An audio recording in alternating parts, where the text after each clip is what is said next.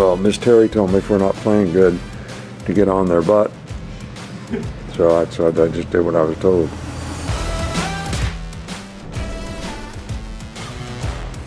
Well, if ripping some tail a little bit is what it takes to get those guys to play as well as they can play, and that's what you got to do, coach. Totally get it, completely understand it. I'm glad Miss Terry is on board with that as well. Welcome to Always College Football. I'm Greg McElroy, your host. Appreciate you being with us. Thanks to Mark, Jack, and Jake back in the studio, getting this thing done the right way. What a great weekend of college football it was. So many teams going on the road, so many difficult matchups. Some teams prevailed, some teams didn't play so well.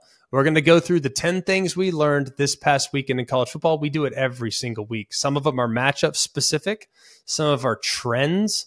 Some of them might even involve the hot seat. We don't like to talk about the hot seat here on Always College Football. We celebrate the sport, we cover it in a positive way, but the hot seat deserves recognition this week. Talk about Alabama. We'll talk about Notre Dame. We'll talk about Texas A&M. We'll talk about Kentucky. We'll talk about Penn State and Washington. We'll talk about top 10 that we have now in college football. We'll talk about Georgia, maybe their struggles just a little bit. We'll talk about Texas and the upcoming Red River rivalry that should maybe put some stress on a team that looks very complete at the moment. We'll talk about injuries. We'll talk about all kinds of stuff today. It's a Monday edition. We continue to ask you to like, rate, and subscribe to the podcast wherever you get your podcast. It means a lot to us. And we would continue to, I guess, push you in that direction if you're willing to go. So let's not waste any time. We got a long show and a lot of things to look forward to. Let's get it kicked off with our AP poll reaction. The AP polls out again, like we do every single Monday. We just take a peek at it real quick. For those that have not seen the AP poll, take a peek. It's it's not a lot of change. It's not a lot of adjustment. A couple things I thought maybe deserved to be a little tweaked, but look, it, it's the AP poll. They're they're rapidly adjusting as they move forward. So one thing that I think was of note a little bit in the AP poll is that Georgia's still the number one team, but they are now down 35 first place votes. They had 60 of the 63 in the preseason poll. So people are cooling a little bit on Georgia, and you're going to see in my rankings here in a minute. I thought that that was a good win, and I'll explain why a little bit later. I know Auburn is coming off of what was a beatdown at the hands of A&M, but I'm going to explain why this is I think people overreact a little bit because Georgia's held to kind of an unrealistic standard Okay, so we'll talk about that in a minute. Uh, the top seven teams in the AP poll were unchanged. And then one other thing of significance is that Kentucky has entered the rankings for the first time this year at 20. Uh, they were one of two teams to enter the poll this week. But I ask the AP poll voters this if Kentucky wore a different uniform, or if Kentucky say, for instance, was named, I don't know, Penn State, would they only be 20? Because that was a thorough dismantling of a team along the line of scrimmage, offensively and defensively. And to move up into the poll and get to 20, to me, it felt a little bit disrespectful. And I would imagine that Mark Stoops will use that when they take the field this week against the Georgia Bulldogs. I'll always give you my power rankings these aren't based on anything other than the fact that I this is just kind of how I see them right now. Number one, I have the Texas Longhorns. Not number one a week ago. I have moved them into the number one spot. Washington was in the number one spot, by the way, last week. Washington free fell quite a ways. I'll explain in a minute. But Texas, I think, is the most complete team right now. Their biggest question mark is in the secondary, and we'll talk about that in a second. But I think Texas right now has the resume and the level of dominance that I've come to expect from teams that should be at the top. Number two, I have Michigan. They were not anywhere near the top two in my poll the last couple weeks, but I think defensively they're playing off the charts. That should come as no surprise. They've been amazing on that side of the ball for a while. Offensively, still very much a work in progress, but there were bright spots this past weekend that have me feeling as though the trajectory is appropriate. So I have them at two. Georgia's at three. Uh, Georgia, it was a tough game on the road against a rival and a rival that's in desperation mode after they lost the week before. So was it perfect? Not by any stretch of the imagination. I'll explain in a minute. But Georgia, I think, still a very, very good football team. Have them at number three right now. Ohio State's at number four. Love Ohio State. Have been impressed with Ohio State. Obviously, not to be penalized this week. It was a great win last week against Notre Dame. Get to kind of catch their breath a little bit. At five, I have Florida State. At six, I have Washington, who fell drastically this past week, and the penalties are still a problem. I'll talk about them in a minute. Penn State's at seven, a little sloppy early against Northwestern, but I didn't feel like we needed to overreact. I still think that team has a lot of game and a lot of ability. Uh, at eight, I have Oregon. We're going to find out all we want to know about Oregon in the coming weeks, but another dominant performance against a lower tier team. This was a maturity test. I thought they played well, obviously, after what was just a touch of a slow start. At nine, I have Oklahoma. Uh, they were not in the top 10 last week, but I thought that this was a solid win. Iowa State had played Oklahoma really close really, really close in each of the last eight seasons. And Oklahoma has a tendency with this spot right here, the week before the Red River rivalry, maybe look ahead mode. Hey, we're not, you know, focus on the task at hand, what's right in front of you. That wasn't the case. They were dialed in and put together a complete dominant performance. Defensively, they continue to take strides. They did, however, allow 20 points for the first time this season, but either way, Oklahoma feels poised, I think, to give Texas one heck of a game there in Dallas this weekend. And then finally, in my top 10, welcome to the top 10 USC. People are going to look at the final score, understandably so. I'm going to look at the first three quarters of dominance. I want to see that USC for 60 minutes. And if I see that version of USC, those first three quarters in which they had a 27 point lead on the road with a 9 a.m. local start on their body clock, 27 points was the lead. 9 a.m. local start. I came away impressed with USC. Now, defensively, we'll talk about it in a minute. The last quarter, the last 17, 18 minutes of the game, not so great. But the first quarter, defensively, pretty good. So I think there's a lot to take away from SC. They're in the top 10. I still think they remain remarkably dangerous because Caleb Williams might be playing as well as he's ever played. Monday staple. What did we learn from this past weekend? We tried to select 10 things that we learned, 10 observations that we had, break down some games naturally throughout the course of it. But here's a few things that were at the top of my mind coming in to our Monday recap edition of what transpired this weekend. Georgia right now is very much a work in progress. Okay. And, and that's okay. Like that's okay a lot of people, I think, that have watched the Bulldogs, they kind of expected, you know what, they're just going to go in and just run roughshod over everybody, and I'm fine with that. Like if if your expectation is to beat everybody by 30 and you don't do it, I understand. That's cool. I'm good with it. But you're looking at it, well, Auburn stinks, and Auburn just got blown out by A and M, and and you know why are we why are we hanging around? I I, I get that. So perception is that Georgia and their fans hold themselves to a higher standard. And I totally support that. But here's where they need to get things figured out. Okay. The slow starts at some point or another are going to come back to bite them. And, and so far, we saw it against Ball State. We saw it against UT Martin. They were down 14 3, I believe, 14 whatever uh, against South Carolina. They're down 10 nothing against Auburn they struggled out of the gate this past weekend, and it kind of opened the door to create that double digit lead. Now, you kind of sit there, and Payton Thorne breaks off a 61 yard run. Uh, obviously, they they held to the field goal, which was big. Then Carson Beck forces one into tight coverage. Thought it was a less than stellar decision. Thought he bounced back beautifully, and I'll explain that here in just a minute, but you give them possession on your side of the 50. They had a seven play, 48 yard drive with Jarquez Hunter finding the end zone. Now you're down 10 nothing, and everybody and their brother is going nuts there in Jordan Hare. But what I was most impressed with is that Carson Beck didn't flinch. Nobody on that Georgia team at that moment flinched. You're on the road in a crazy hostile environment where they're feeling it and it felt the energy coming through the screen. Carson Beck didn't flinch. And I saw on Twitter, I saw people saying all kinds of stuff like Beck ain't it. He's not the answer. Like, I thought Carson Beck played really well under the circumstances. I saw people also saying, well, you know, all he does is look at Brock Bowers. Well, wouldn't you? I would too.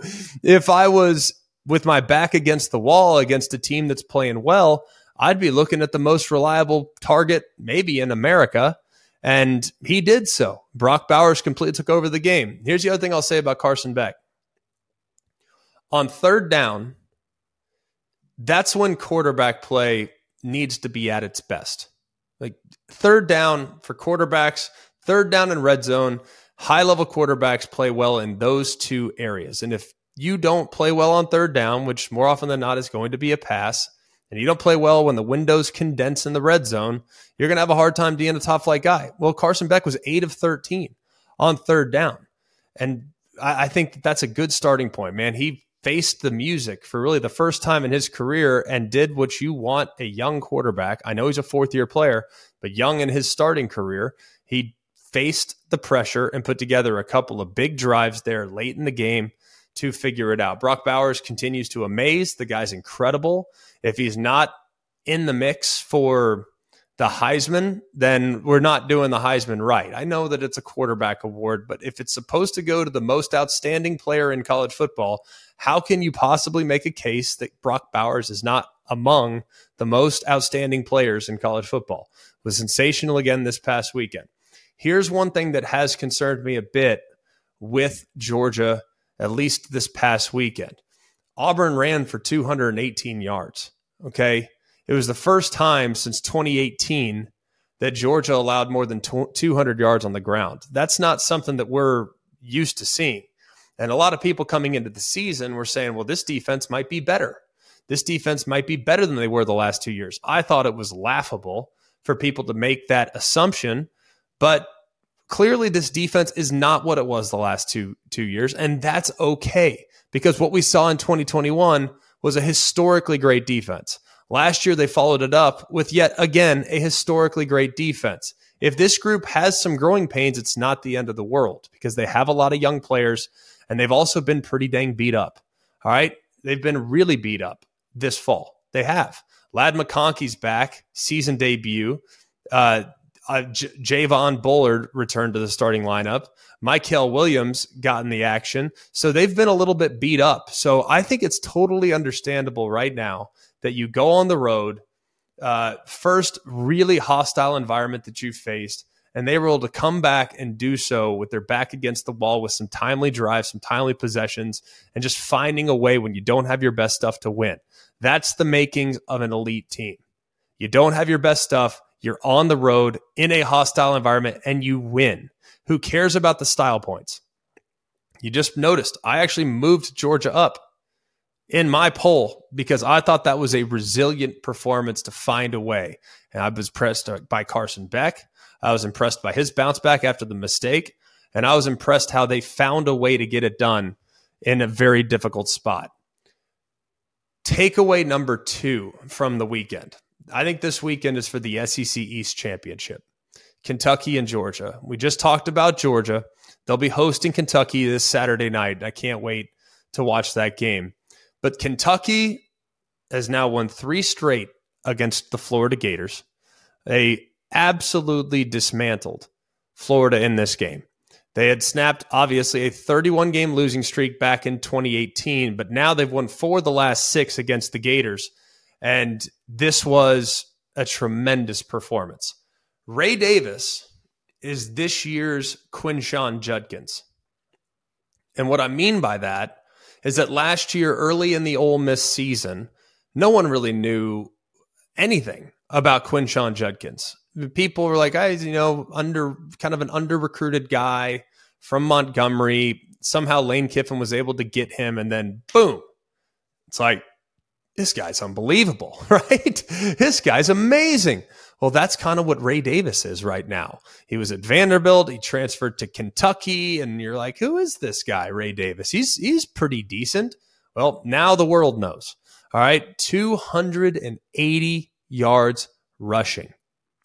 That's the third most in a single game in Kentucky history, behind 284 by Lynn Bowden. That was against Louisville in 2019, who, by the way, for those that don't remember, Louisville's defense in 2019, not exactly the 85 Bears. And then Moe Williams back in 1995 ran for nearly 300 against South Carolina. For those that don't remember South Carolina in 95, I took a peek. not a great defensive output. So either way, Ray Davis doing what he did against the number one defense in the SEC tells you all you need to know, man. And the big blue wall, long talked about, well, Kentucky's Achilles heel the last year was their offensive line. Well, they not only didn't give up a sack, they've now only given up four sacks in the last five games. And that was coming after a year when they gave up 47 sacks last year. They were the fifth worst offensive line in regards to sack rate in all of college football.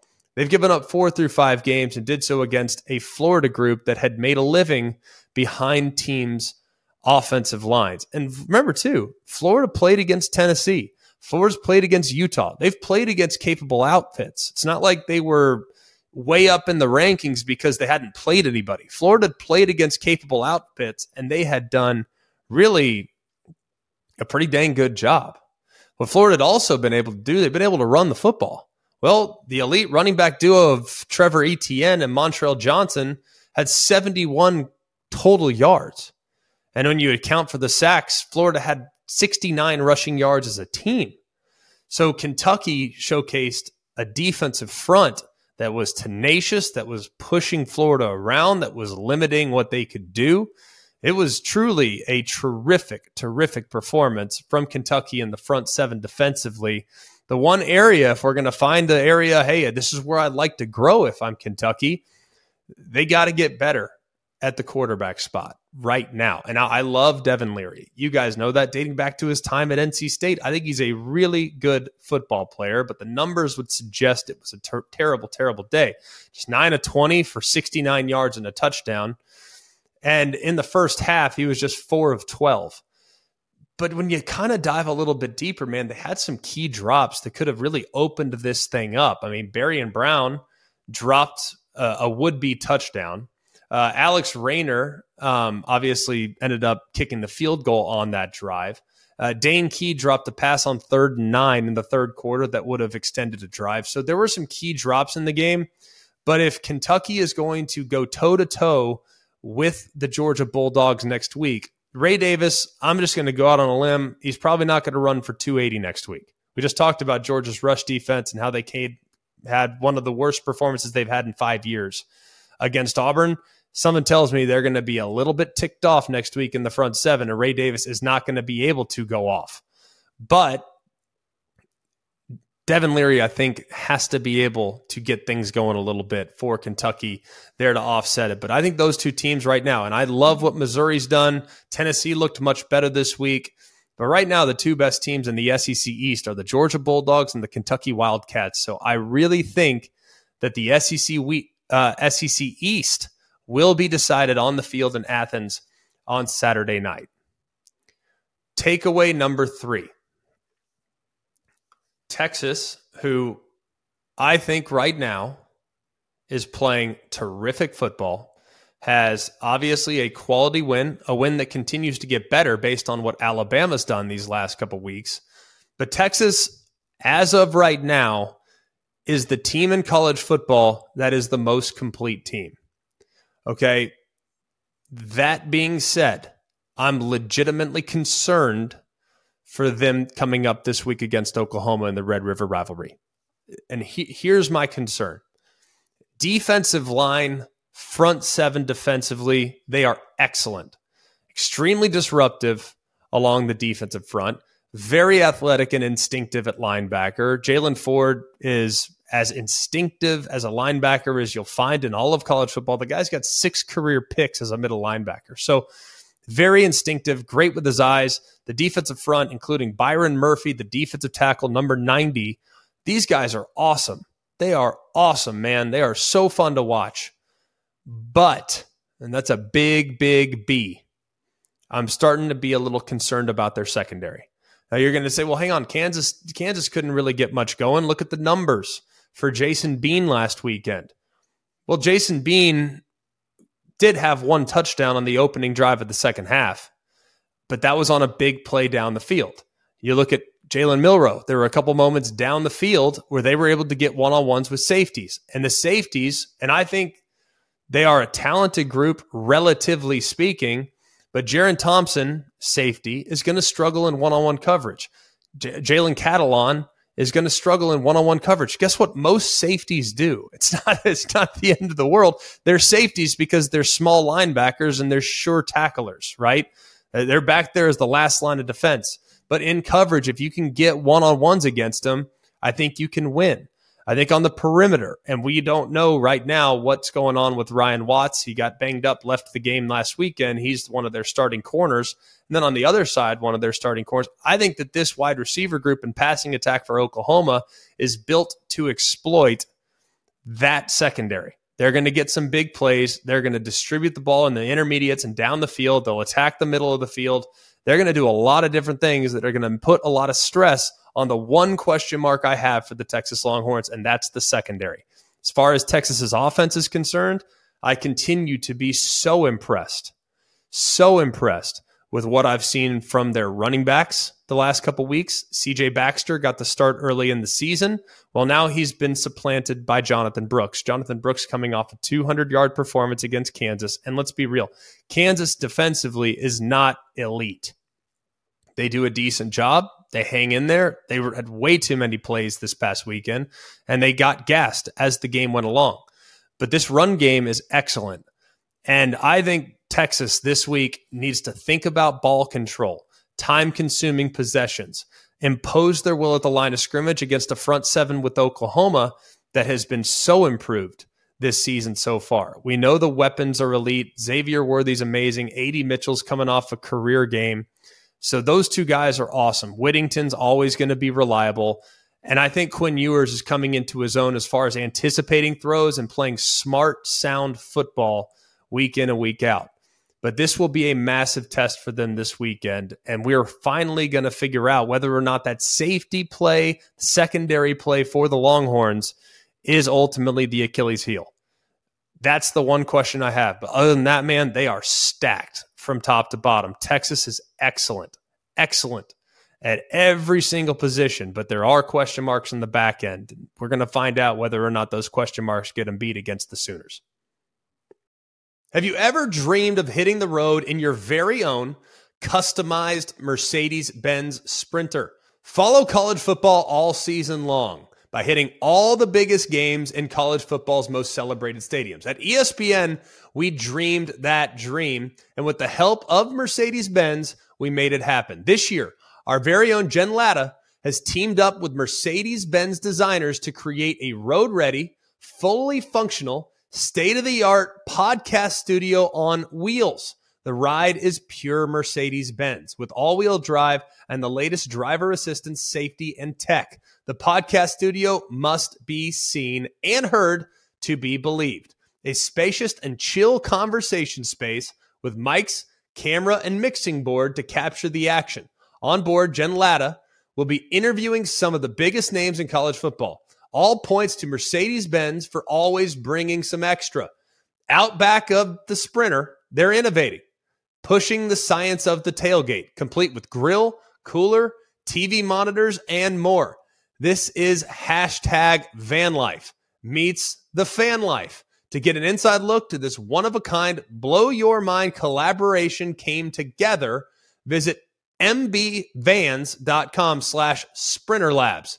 The Mercedes Benz ESPN college football podcast sprinter coming soon to a game near you. Hey, college football fans, whether you're on the field or in the stands, make sure you're well protected, like having a solid defense to shut down that wide receiver in the final quarter, opening lanes for your running backs to do their thing, and of course, reliability when protecting your quarterback, because great coverage is a game changer. That's why Allstate provides that same protection off the field giving you reliable coverage and game winning protection for everything that matters, helping you stay game day ready every day. So get protected with Allstate. Visit allstate.com or call a local agent today to learn more. Brought to you by Allstate. You're in good hands. Insurance coverage is subject to terms, conditions, and availability. Allstate Fire and Casualty Insurance Company and affiliates Northbrook, Illinois. Sam Hartman and the Notre Dame Fighting Irish are not out of the college football playoff race whatsoever, but there's an awful lot that they got to clean up. Man, this was a gutsy effort going on the road to Durham against a really well coached football team, a team that actually really surprised me with how physical they were able to play. Duke, if there was one takeaway from the weekend, is that Duke will go toe to toe, man. They are not scared. They will go toe to toe and they will battle and their coaches will make adjustments and next thing you know you're going to fast forward and all of a sudden you have doesn't feel like at any point you were outplayed in the game but you're actually trailing and that's kind of how it felt this past weekend now they were on the heels of a season defining drive last week and they came up short because Ohio State was able to punch it in at game's end. Well, now they have their own opportunity to have a season defining drive and they answer the bell. 10 plays, 95 yards, two point conversion, 31 seconds remaining in the ball game. It was clinic, man. It was a great, great job there at the end, but there's some things they really need to clean up if they're going to contend at the top of college football. One, they got to get healthy at wide receiver. Absolutely have to get healthy at wide receiver. Jayden Thomas, of course, he's the go to guy at wide receiver. He's got to get healthy. He's had a hamstring. Jaden Greathouse, you know, he he's he's unavailable. You have lost Matt Salerno the last couple weeks with a leg injury. They got to get healthy at wide receiver if this team's going to really take the next step and start knocking off some of the really good teams they have on their schedule down the stretch. They got to clean up penalties. That goes without saying, man. Notre Dame they had six pre-snap penalties offensively and three offsides on defense. Uh, look, Duke has done a great job of making that place feel a little bit more hostile. They've done a great job of that. But Notre Dame can never be a penalized team. They're just not crazy explosive. So if they're behind the sticks, if they're in a position where they are in first and 15s, second and longs because of pre snap infractions, they're going to have a difficult time overcoming those. In the last four games, they've committed 34 penalties. 34, including 10 at NC State, 8 against Central Michigan, and 12 against Duke. I mean, Notre Dame's a well coached outfit. They're really good. They are a really good football team, but they cannot be their own worst enemy. They got to get this thing adjusted and get this thing adjusted quickly because if they're playing behind the sticks and off schedule, it's going to be hard for them to sustain. What's going on with the run game is the next question. Now, the final stats will kind of show off an effort that's probably a little better than it actually was. Five and a half yards with the sack, sack adjusted rushing rate. But when you look and you dive just a little bit further, I mean, you had the Sam Hartman scramble, which was awesome, I might add. You have the the fake punt that was a 34 yard gain that goes down as a run. So you take those two out. Now you have a 3.2 3.82, excuse me, sack adjusted rushing effort.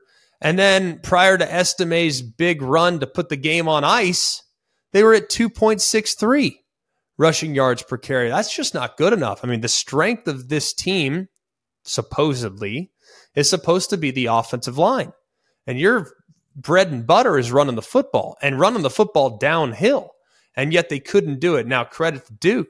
They did a great job being stout and steady in the front but that's just not going to be good enough. I referenced the scramble, man. Hartman, what an understanding. I mean, fourth and 16, people will be talking about that scramble. If they go on to do what they want to do, then they'll be talking about that scramble forever in South Bend, Indiana. Uh, other things of significance for Notre Dame at the moment. Mitchell Evans, is this guy becoming a star before our eyes? Just uh, just out of sheer curiosity, because we had talked all off season, man, how do you replace Michael Mayer? How do you replace Michael Mayer? Right? Even so, I, look, I know that that when you take into account who won the Mackey Award last year and whatever, like Brock Bowers is incredible, no doubt about it. Michael Mayer was at worst, at worst, the second best tight end in college football. At worst. Well, now Mitchell Evans is becoming a real difference maker. He accounted for 60% of the passing yardage. 60% by a tight end. Now, I know they're depleted at receiver, but when you think about it, you got 28 yard seam route. You have a third and eight conversion that he had nine yards, had a 21 yarder on third down, had a 36 yard catch and run, another 19 yarder on third down on the game winning drive. I mean, this guy's becoming a real valuable asset for Sam Hartman. If he can continue to develop, and then you have two tight ends between him and Holden Staes, you got a real, real thing going for their tight end position. But the receivers continue to be a question mark for me. You had a big drop in the red zone by Rico Flores. You had the red zone drop by Tobias Merriweather. You just, I think they're going to have to figure some things out offensively because the last two weeks against both Duke and against uh, and against um, Ohio State, 35 points offensively in eight quarters just not going to be good enough. So Gerad Parker is going to have to adapt and adjust. He's the offensive coordinator and find a way to create some more big play potential down the road. Takeaway number five the sleepwalking thing in college football right now is a very real thing. Okay. We are now at the point, week five, week six, week seven, week eight, where teams are starting to run on empty. You know, bye weeks are coming up. Some teams have played five, six straight opponents, three or four straight conference opponents, high level caliber opponents. So if you continue to start slowly, the longer these games go, and I'm talking a little bit about Georgia, but in this particular section, I'm going to focus on Penn State and I'm going to focus on Washington. The sleepwalk thing is real. All right. Penn State it, they officially now I'm starting to be a little concerned about special teams a little bit, right? We're not going to get into the weeds on special teams, but you fumble the opening kickoff. You basically give Northwestern three points right out of the gate. And then it takes you really two and a half quarters to start to flex, right? And on a day when the offense really just kind of never found their groove, and we're talking about a defense, by the way, in Northwestern that had been one of the worst rushing attack defenses in the entire Big Ten. And for the ground game for Penn State, which at your core, that's who you want to be run first outfit, complement it with play action, and more on Allar in a minute. You can't have just three and a half yards of carry. It just it just can't happen. They gotta do a better job being efficient in the run game to be able to take some of the pressure off of an inexperienced quarterback. And I think you look at Drew Allar really the last couple weeks, maybe just not as crisp as he's been in the past. Now the numbers aren't going to jump off the page, especially knowing the upside and the expectation level. But the one thing I would continue to harp on for Penn State, they're going to be far more talented than almost everyone they play, with the exception of, of Michigan and Ohio State. Pretty much everyone else that Penn State plays, they have a talent advantage against. And it's a significant one more often than not. While everybody is maybe like, well, we're, we're, we need more deep ball, we need more explosiveness in the passing attack. Understandable. I think in a perfect world, yes, I'd love for Penn State to get there. But at the same time, man, he's not making mistakes. And we're talking about a young quarterback here that has now thrown 158 passes this year without a turnover. So I'm going to find the silver lining with Drew Allar. And even though the passing game is still very much a work in progress, man, there's a lot to be excited about with his willingness to understand hey, what's it going to take for us to win this game? And me giving the short field to Northwestern is about the only way they're probably going to find a way to win. So that was solid. Washington, on the other hand, another team that I want to talk about with the sleepwalking performance. They have a million penalties. I mean, Washington was flagged 12 times for 125 yards. You just can't, I mean, I don't care how explosive your offense is, man. Penalties, like, it's not week one anymore. Talked about it with Notre Dame, talk about it with Washington, seeing it in other places as well. Like, it's not week one. Like, why are penalties such a huge factor at this point of the season? We've got to clean some things up as they move forward. And you think about, too, there were so many moments when Washington felt like they could just put this thing away you know, whether it's the the fumble at the five yard line, um, you know, the uh, he had the dropped pass that that would have without question been a touchdown by the tight end. So uh, there's there's reasons to believe that man, this game really shouldn't have been close, but the little miscues allowed it to be a lot closer than it should have been. This was just a clunky performance from Washington all the way around. And it's also great, by the way, because this is a game where Washington in the past they would lose this game. I've been on the call for Washington's games against Arizona State when Washington was coming off a playoff performance the year before, only to fall and score six points in the effort against the Sun Devils in the desert. The desert has not been kind to the Huskies in the past. So I'm going to, along with Penn State, along with this performance by Washington, I'm going to take it with a grain of salt. I'm going to say that this is an anomaly performance, and hopefully we see a better Washington team moving forward because they're going to have to be great in the coming weeks. We know what's coming. Oregon's coming, a few other games are coming as well. Another takeaway this past weekend is the injuries are starting to really mount across the sport. And some notable ones that I witnessed this weekend that were just devastating, man. I hate it when guys get hurt. It's just the worst.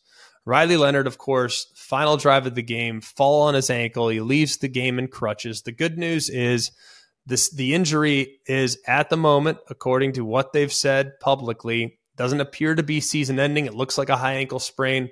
But man, you just hate to see that. He played his heart out this past weekend and to come up short and fumble and and roll up on your leg is just a bummer, man. So glad that he's going to be okay and hopefully he can return as soon as possible. Bru McCoy for Tennessee, he, he's out for the year. Nasty injury there, obviously, uh, and just kind of awkward there in the first half. And he's going to be missed, man because the receivers for Tennessee have been a little bit inconsistent. McCoy has not been. He's the go to guy, he's the bell cow. So him being out could certainly impact what Tennessee does down the road. Jalon Daniels, the quarterback of Kansas, missed week one with back tightness. He's out there warming up. We met with him the night before the game. Everything seemed like he was good to go.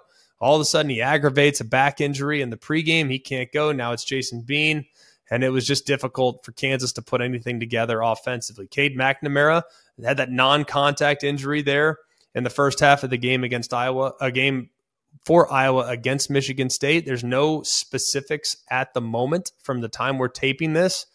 So hopefully, fingers crossed, it's nothing too serious for Cade McNamara, and hopefully he can return. Ja'Tavion Sanders for Texas got rolled up there on his left leg ankle injury. Don't know if he's going to be available this weekend. Juice Wells, a wide receiver for South Carolina, has been unable to go. Had some issues with a lower body injury in camp. Has has has uh, had the issues addressed, but hasn't really been available for an extended period of time at any point this season. Luke Hasz had a broken collarbone against Texas A&M. He's a he's an Arkansas tight end who was a game breaker the week before, was really coming into his own. Uh, had 15 reception for 239 yards in his first few games. The guy's a freshman.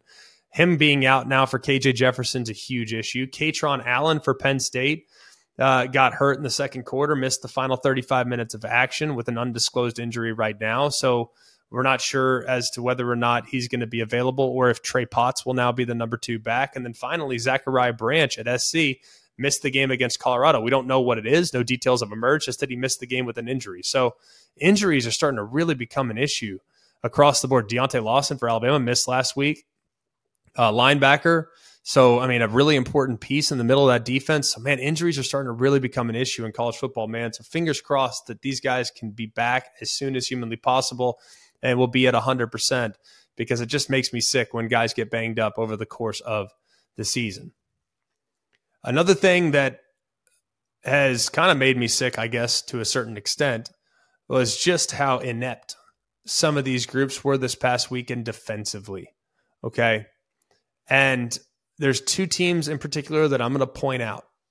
There's two teams in particular that I'm going to point out. But this, by the way, there's a lot more teams that I could add to this list.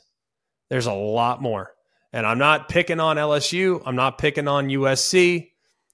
But the defense that I saw at times in their games this past weekend, whew, man, it's bad ball. Let's start with LSU. Look, I've played against LSU.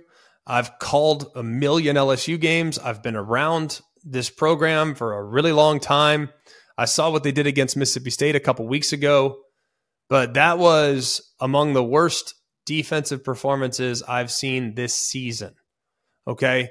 You're coming off a week, you're playing Ole Miss. And you know, Ole Miss got read the riot act all throughout the week by their offensive staff.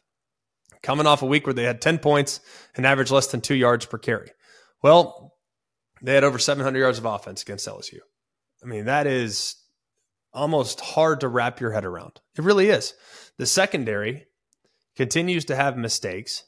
And even when they're lined up appropriately, they can't tackle. I mean, how many shallow cross routes did Ole Miss run with success? How many times did Ole Miss throw hitch routes? Just simple five, six, seven yard hitch routes, only to see a corner by LSU go up and whiff on the tackle. The linebackers got roasted when they were in coverage. The defensive line didn't log a sack, which, by the way, that defensive line with Harold Perkins, Maason Smith, Mekhi Wingo, we're talking about maybe the most talented like individuals at their respective position in the SEC. You can make a case, maybe not necessarily with what's gone on at A&M and what's gone on in some other places, but we're talking about high level all SEC caliber defenders. And for them not to get a sack is just crazy, man. I mean, the talent is there in some spots. But for whatever reason, man, they just can't quite get it together. And if you listen to Brian Kelly in the preseason, he talked a lot about the fact that his secondary is a red flag.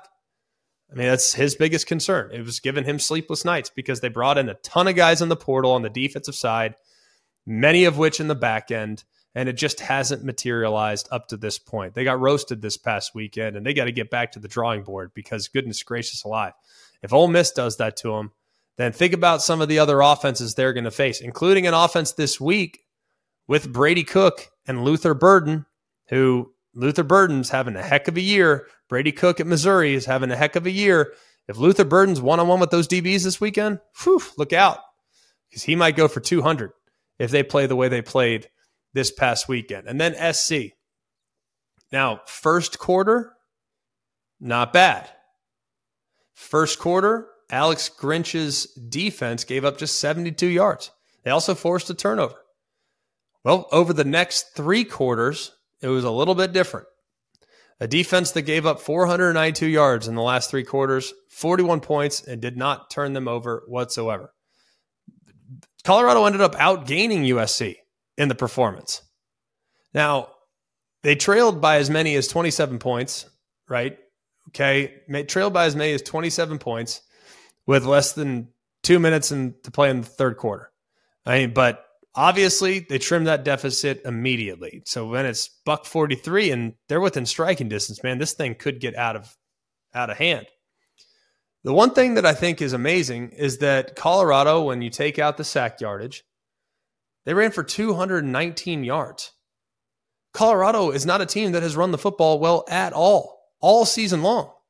And I actually talked about it in Thursday's show last week. I'm like, Colorado's got to take some of the pressure off Shedeur Sanders and company. They got to just at least try to run the football, just to give the defense a different look, to force the defense to think about it. Because if you're drop back and passing all the time, guess what? The offensive line for Colorado, we know they're a liability. Defenders are going to pin their ears back and come after you. Well, they not only tried to run the ball, they were able to run the ball. And that's concerning, man. You think also, too, the way Alex Grinch plays, he's going to be aggressive. He's going to come after you. He's going to move. He's going to slant. He's going to twist. He's going to do all this other stuff. That's what they do. But in the red zone, they got to be good. And they got to be good on third down. They got to get off the field. Well, how about in the red zone right now? They're giving up touchdowns on two thirds of the penetrations that are made. That's number 86. Number 86 in the FBS.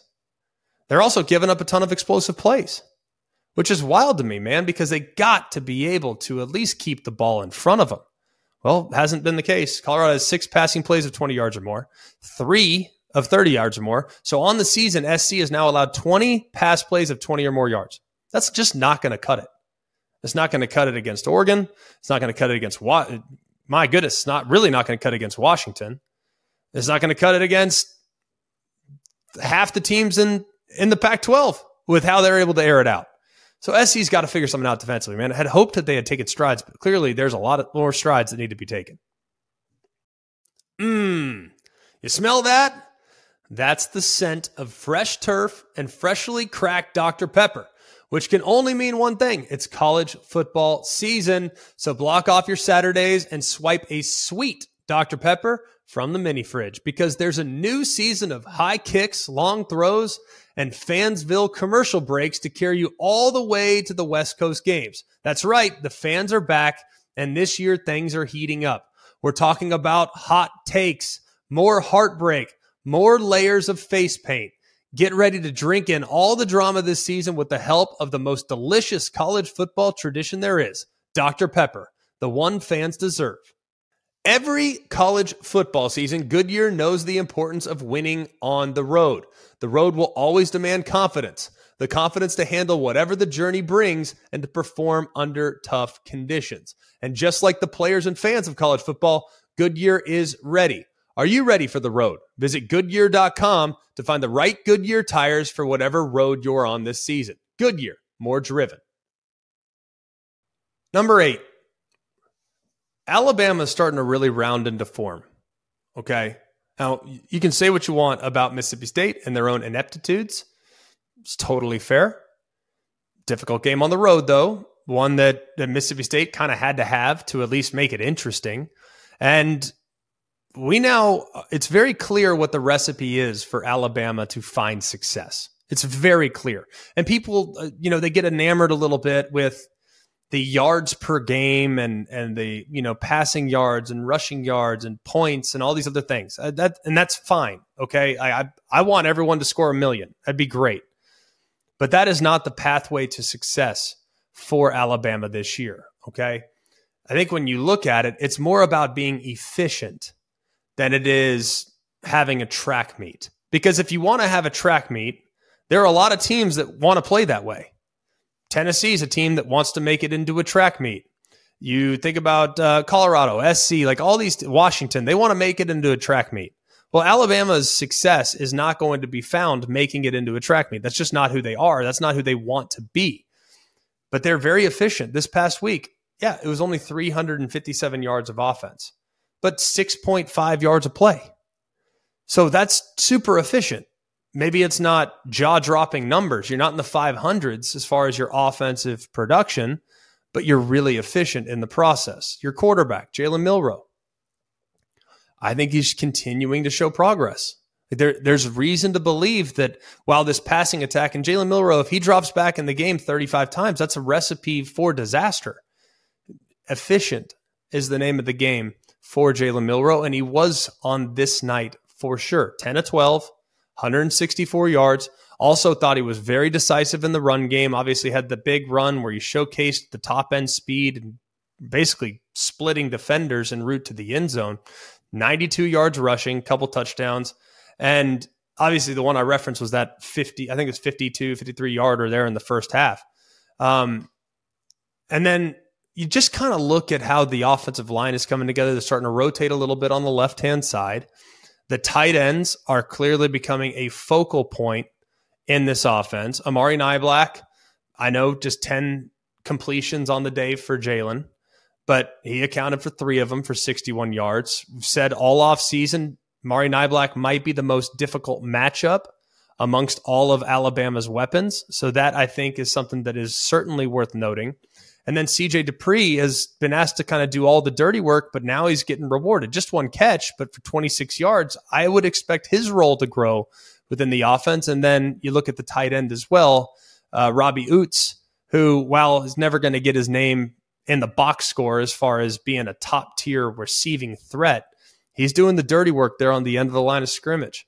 I think you think about the defense, though, this is going to be the calling card for Alabama this year.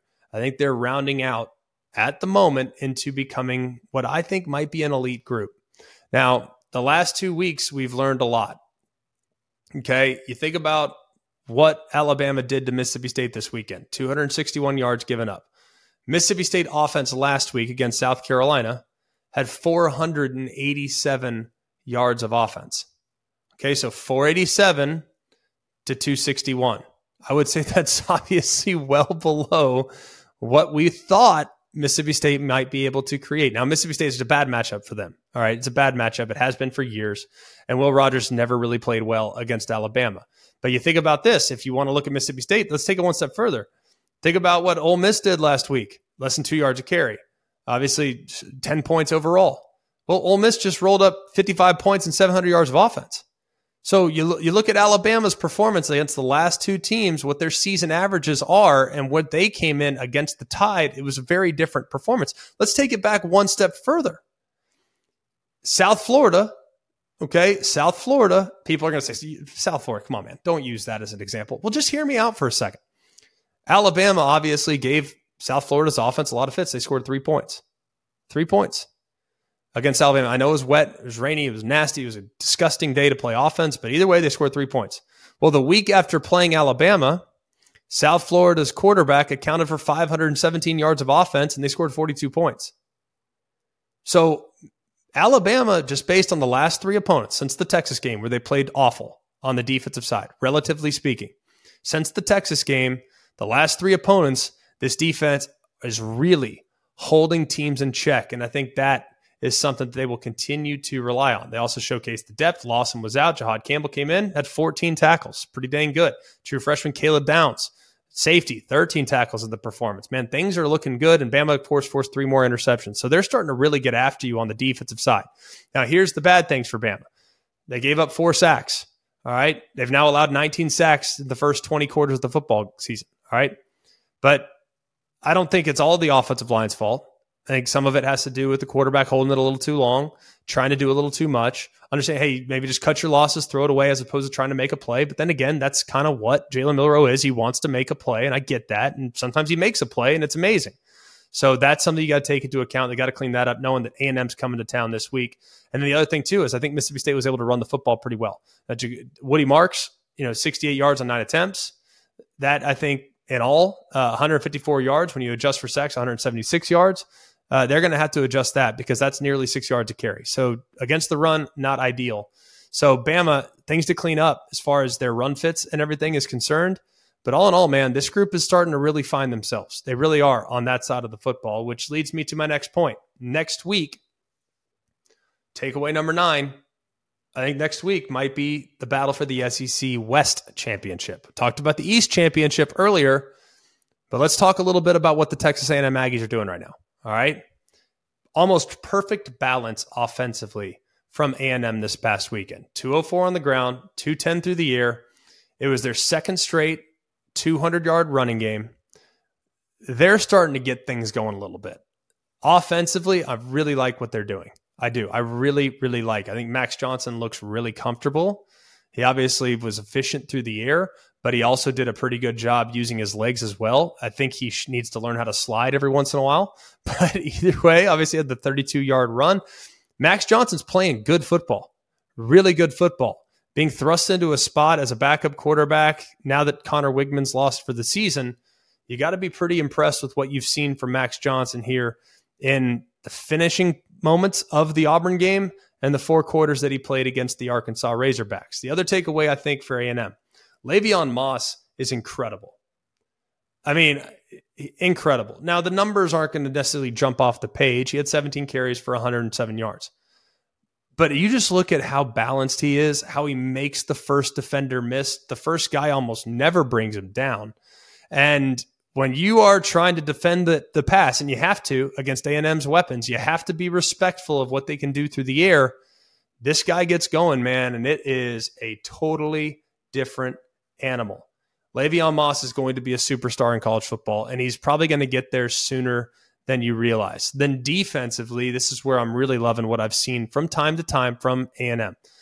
15 tackles for all for loss last week against Arkansas. 15. That is an insane number. How about the fact that they have consecutive games in which they had seven sacks? 14 overall. Okay. That's the most in consecutive games since they joined the SEC.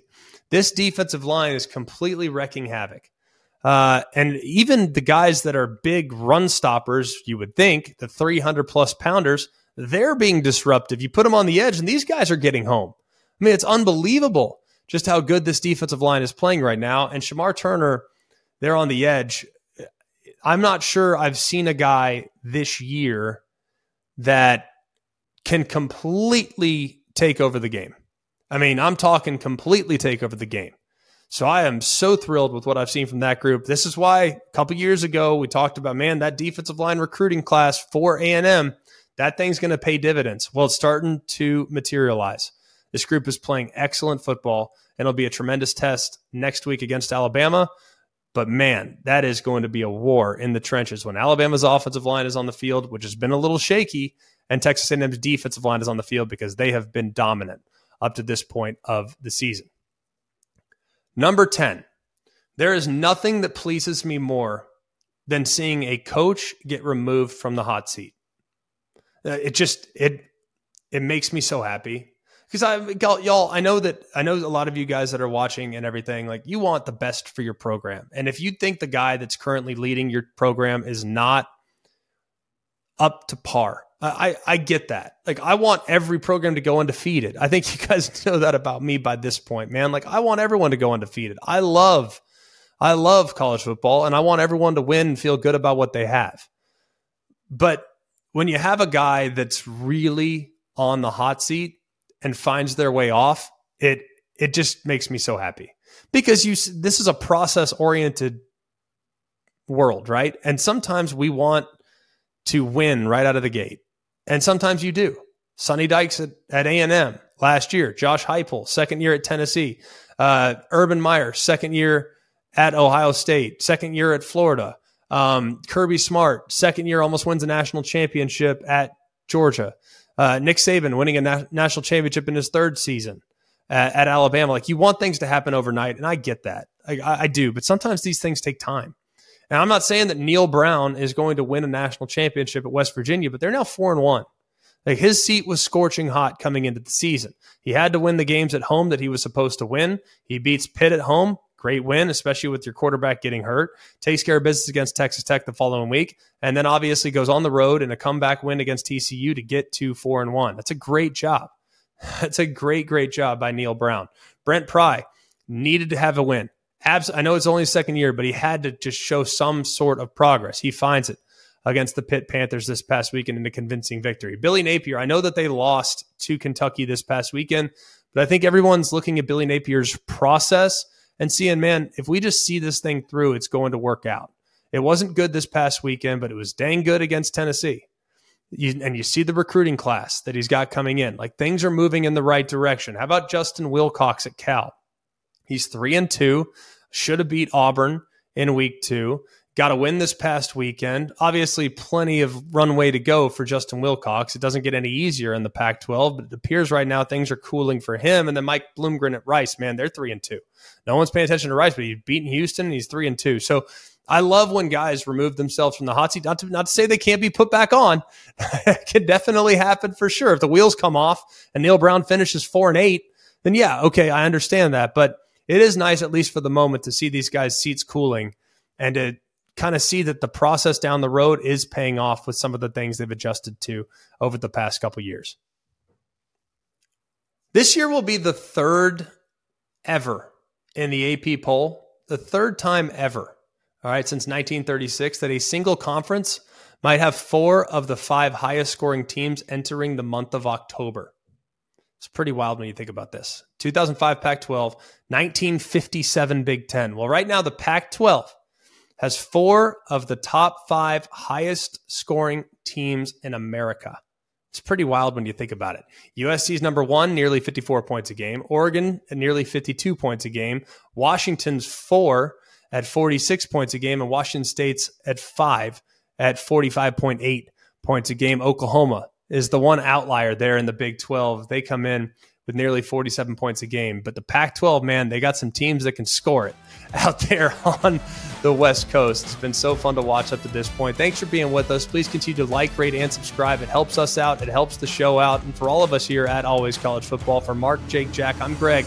We hope you have a wonderful day. And remember, it's always college football. Hey guys, it's Greg McElroy. Thanks for watching Always College Football. Make sure you like, rate, and subscribe to ESPN's YouTube channel and wherever you listen to your podcasts.